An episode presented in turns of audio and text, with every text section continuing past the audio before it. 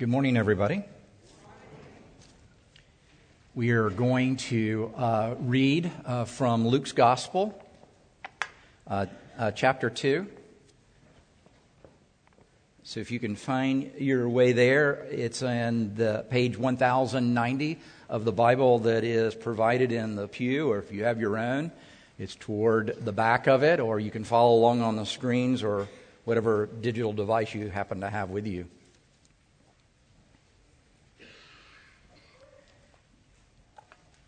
Hear the word of the Lord as I read.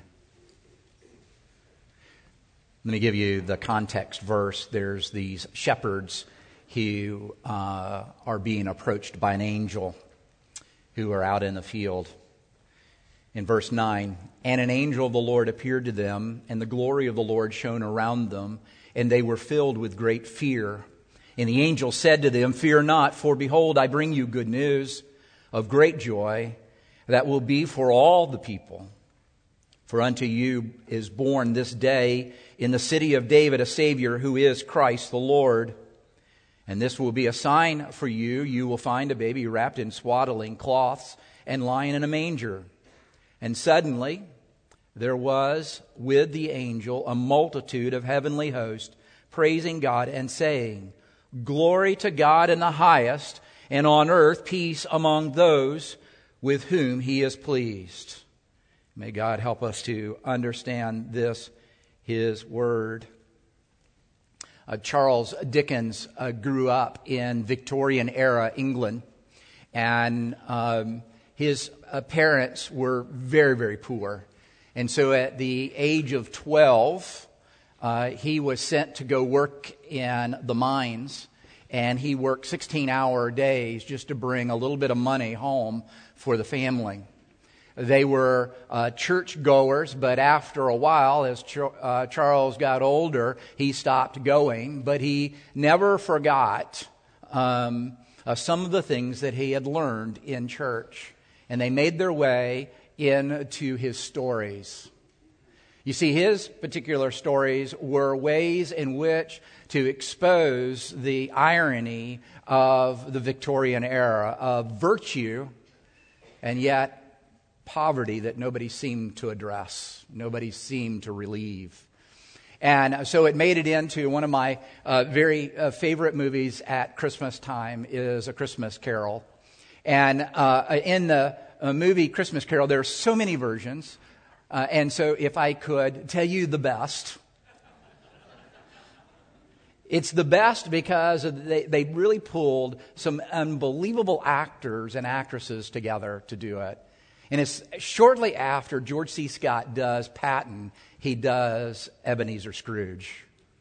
A phenomenal uh, job. I mean, it's kind of hard to picture Patton as Scrooge, but it was true. But the theme that uh, uh, Charles Dickens pulls out of his Sunday school is this idea of transformation that it's possible. And if you know anything about A Christmas Carol, it's about a transformation of an old miser who has isolated himself and ruined his own life by seeking that which is physical, that which is only in, numbered in money, being transformed in a single night by visits from the Christmas past, the Christmas present, and the Christmas yet to be. Well, that's not too far of what we're talking about today. And so, what I did is I, I set this series, this very short series on the Advent, to look at peace from what we received in the past, what we can experience in the present, and what will one day be. All under this idea of the present. And hopefully that transforms us transforms the way in which we live, the in which we have relationships with one another, the way we have a relationship with our God. And so, the most famous passage I could think of on Christmas is Luke 2. And specifically, one verse. Verse 14. Glory to God in the highest, and on earth peace among those with whom he is pleased. According to this verse, a Christmas is about peace peace on earth. So the implication is what is that peace? We have to understand what that peace on earth is that he came to bring in order to understand why Jesus came. Jesus was literally born to bring peace on earth. And so, what is that peace?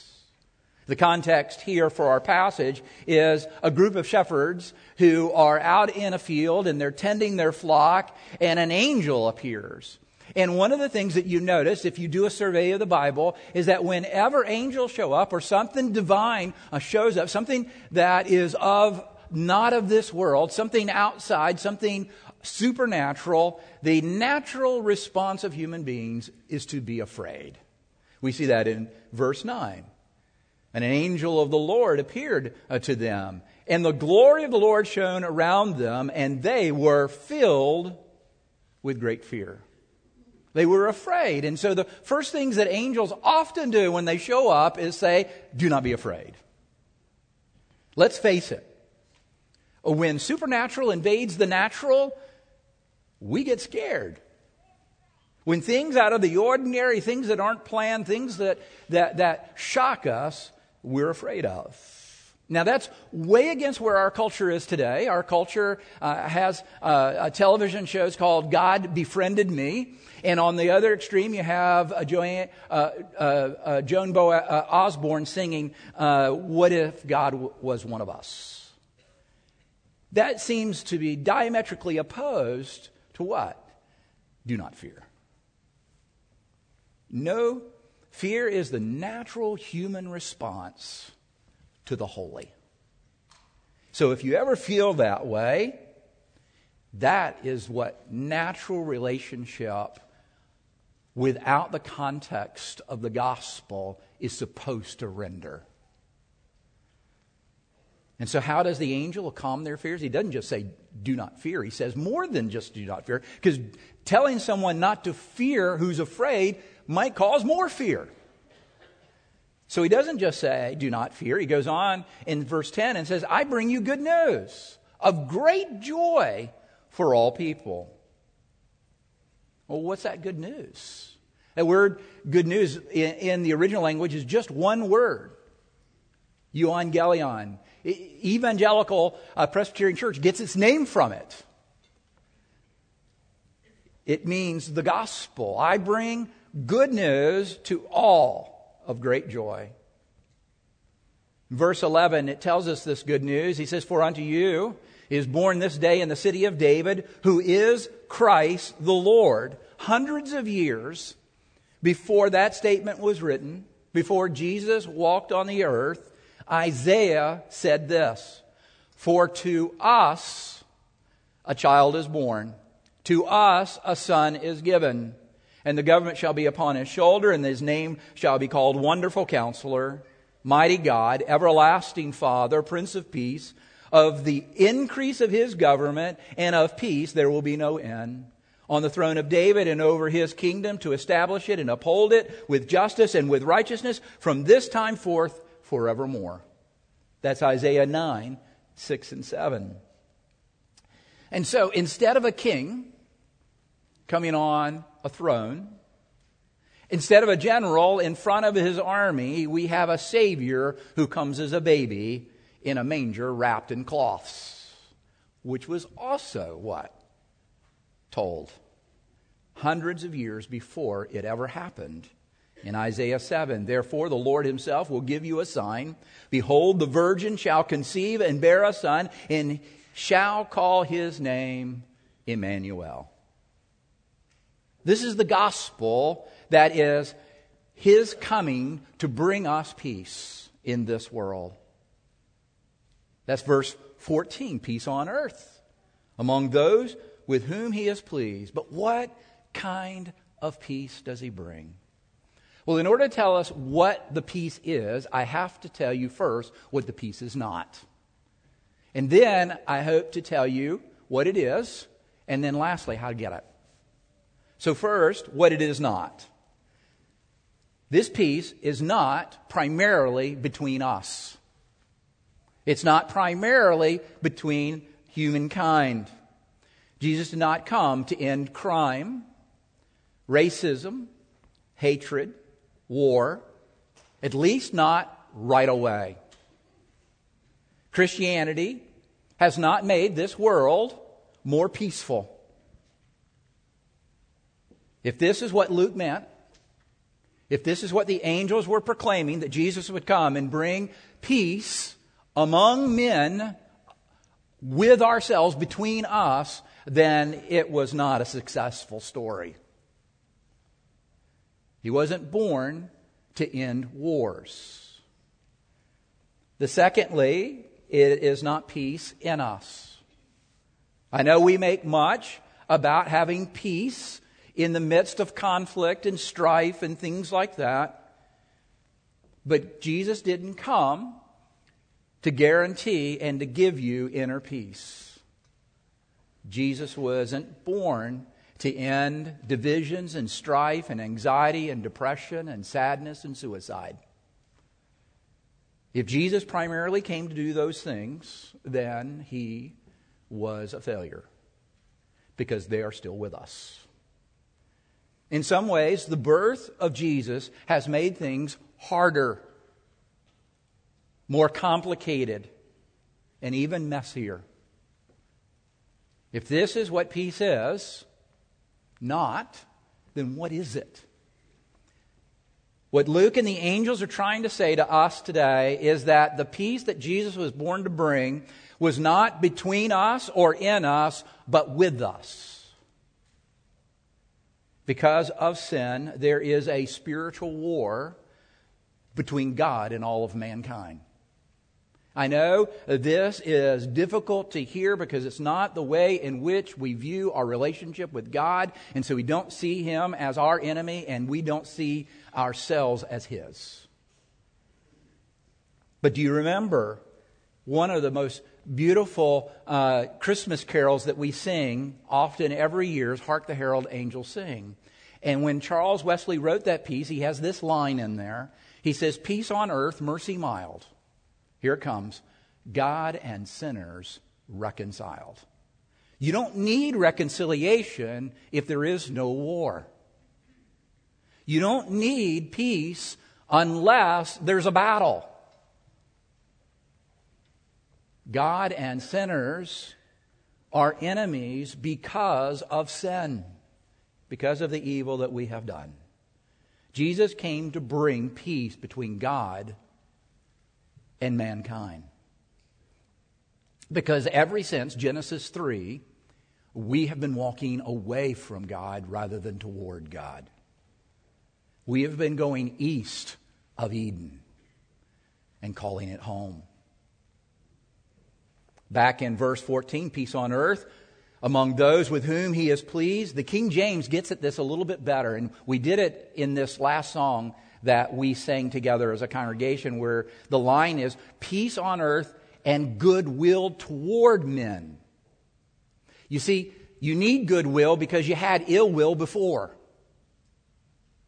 and it's toward men that is is that god has come into the world toward us because we were going away from him. Jonah is a perfect example of where someone that god is pursuing is literally running on the seas from him and god has to get a storm get a whale and just get him to where he wants him to be. And though and, and, and so when we begin to think about our relationship with god it is a pursuit by the victor to the loser to bring peace. Now, you name a place where that has ever happened in human history. Outside of the gospel, where is the victor sued for peace?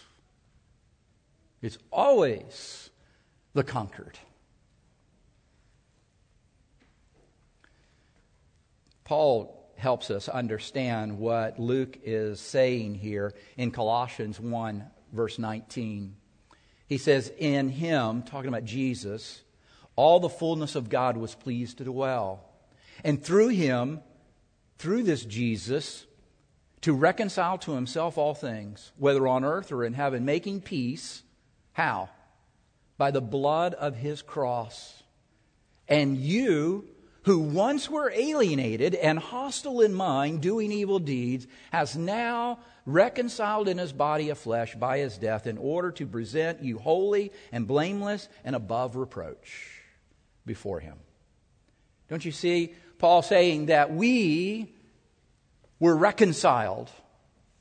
We are the reconciled former enemies of God, alienated and hostile. Alienated means that we were separated, that we were re- rejected because of our sin. Hostile because we thought we could save ourselves, we thought we knew best, and because of the evil that just rises from that lie.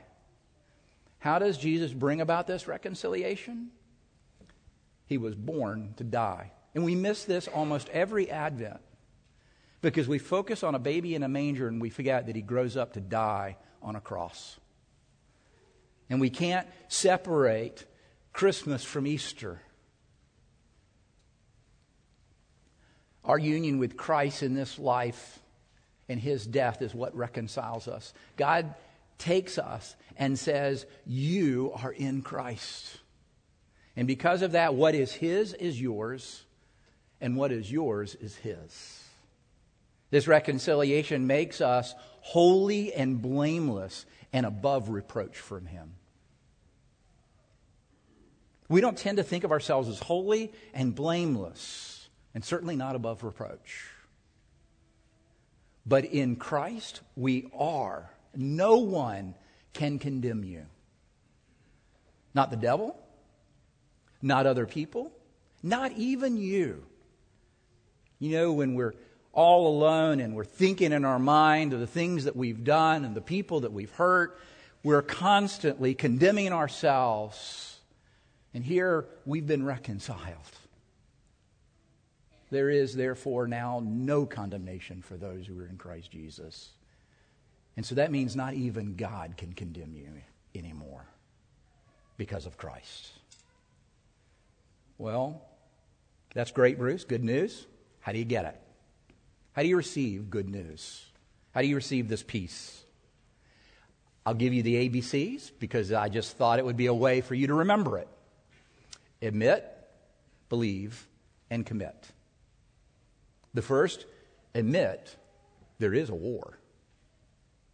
That's hard to believe. You know, one of the things they noticed in the first battle of the Civil War, just outside Washington, D.C., down in Virginia, and, it, and when the war broke out, what did they do?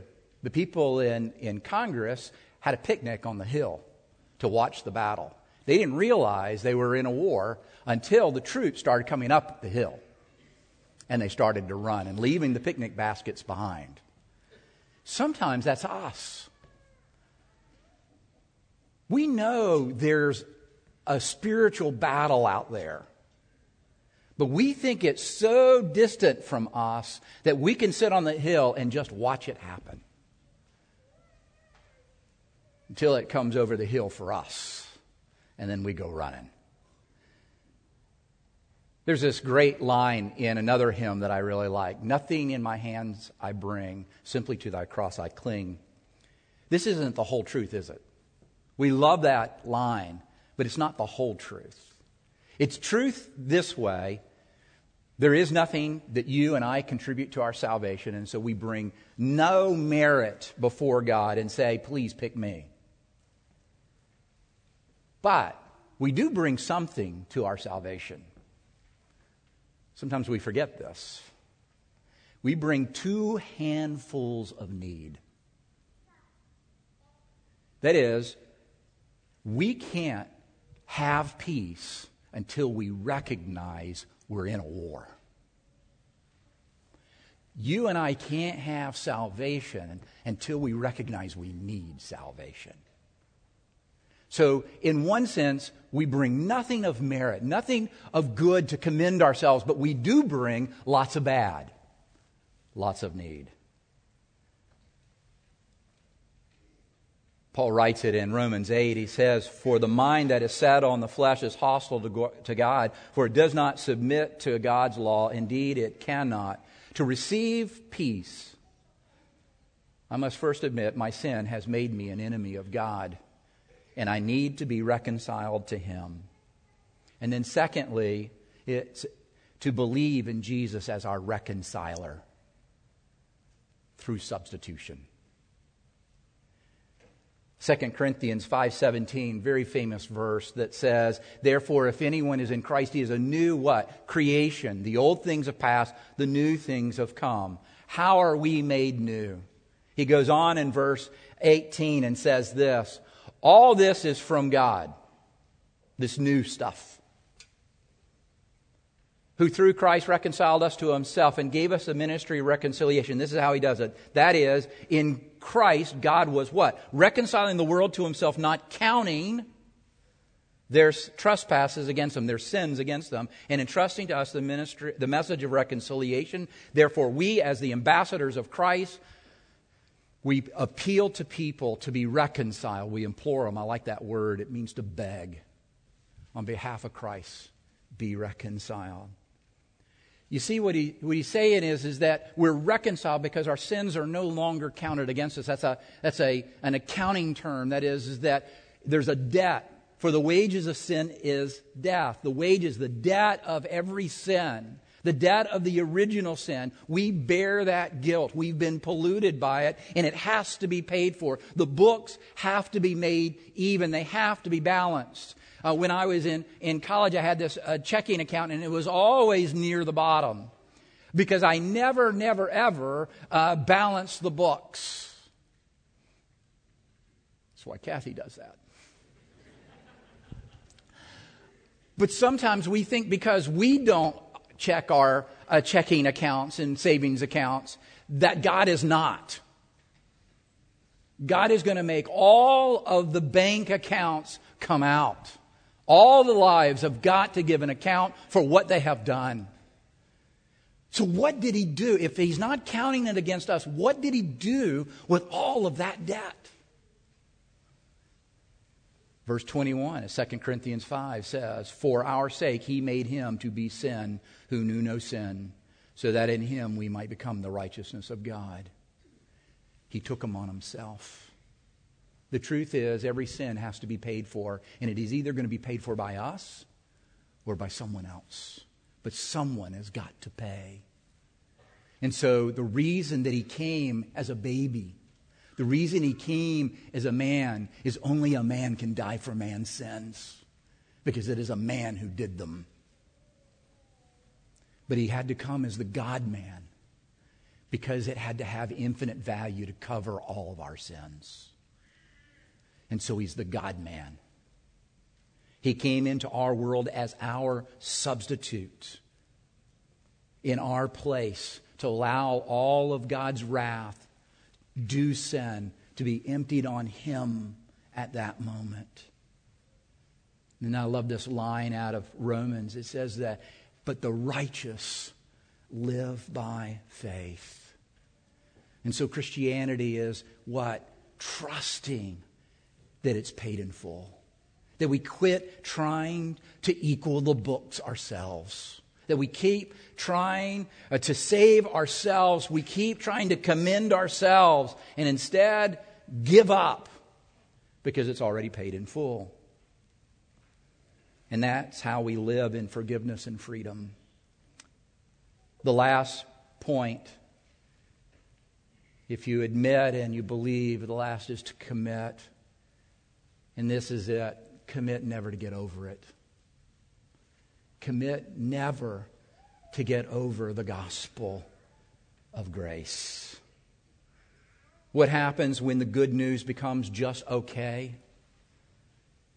It's the reason that we don't seem to find power in our lives to change. It's the reason that we can't or won't forgive when someone has hurt us.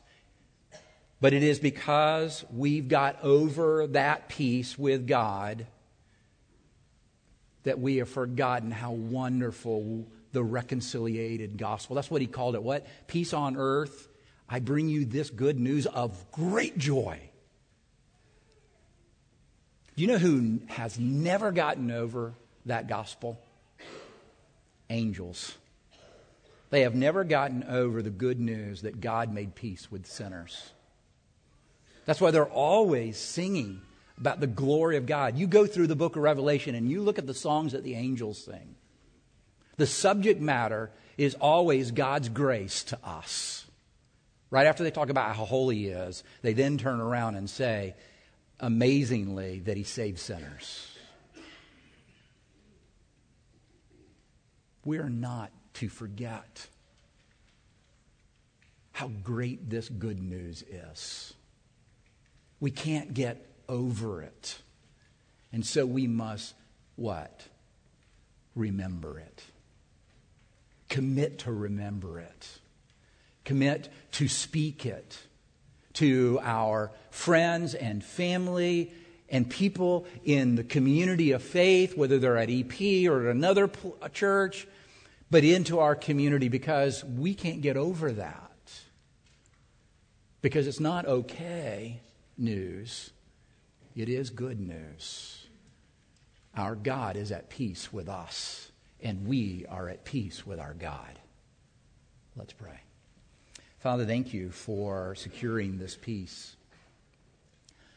We are deeply mournful that our sin has created this, this battle, this war, this separation.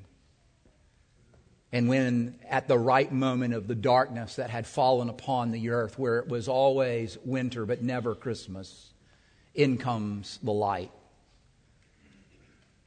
Dawn came when you sent your Savior into the world to live and to die in our place. And to prove it worked, He's alive. And He sits down at the right hand of God the Father Almighty who is interceding on our behalf until you turn to him and say, Go get our kids, bring them home. We long for that day. We look forward to that day. And until that day, we live in repentance and faith that we are reconciled and at peace. In Jesus' name, amen.